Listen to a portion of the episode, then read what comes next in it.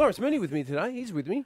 Uh, I'm not with Absolutely, me, I am. Lawrence And you know that um, one of the big fans of this show is Malcolm Turnbull. He gives us access to his voicemail, whether he be at Kirribilli House, the Lodge, or in Point Piper. And recently, of course, the big news is Kim Jong Un. I mean, it could be the end of the world as we know it. Cue Liam. Cue Liam. Um, Yeah, no, I couldn't. I couldn't get Couldn't that. find up. the Okay, Yeah. because you know what would have been great there is if Liam had got uh, the end of the world as we know it by R.E.M.. REM. That would have been Yeah. amazing. I would have would have been great. probably would have won an ACRA award for Did that. give him a note at the meeting. Never mind.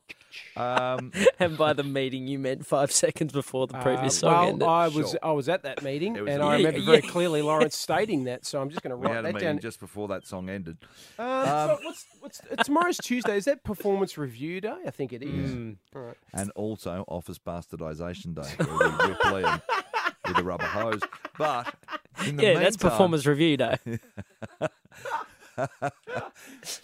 In the meantime, let's hear Malcolm's voicemail. Hello, it's the Prime Minister Malcolm Turnbull speaking. North Korea appears hell bent on Armageddon, led by a chubby psychopath in Kim Jong un.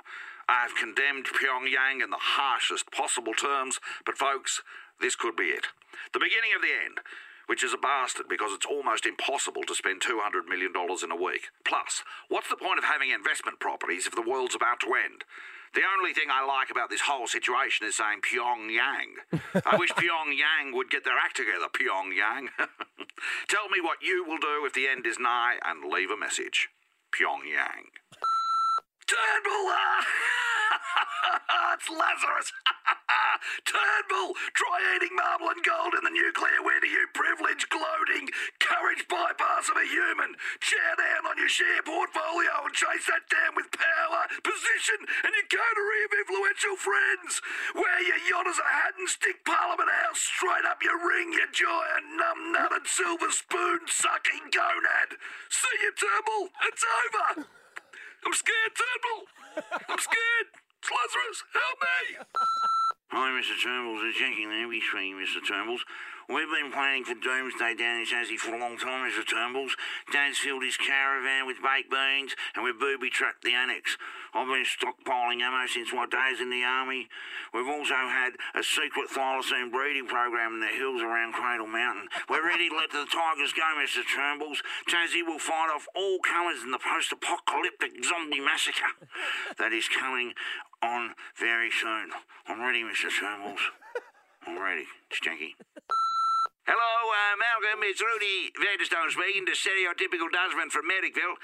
Martha and I have created a love bunker in the back garden where we will celebrate universal love, aligning our chakras with the world's own Kundalini pathways.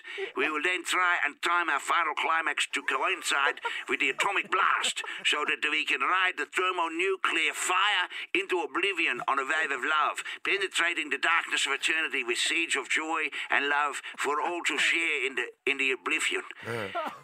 It's Rudy.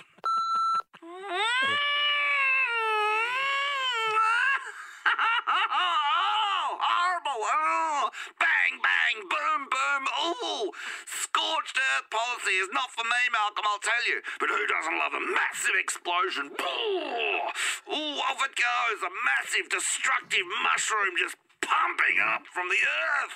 Aftershocks and fallouts, and oh my god! I'm frightened, Malcolm. Hold me. Go, crows. It's Pino.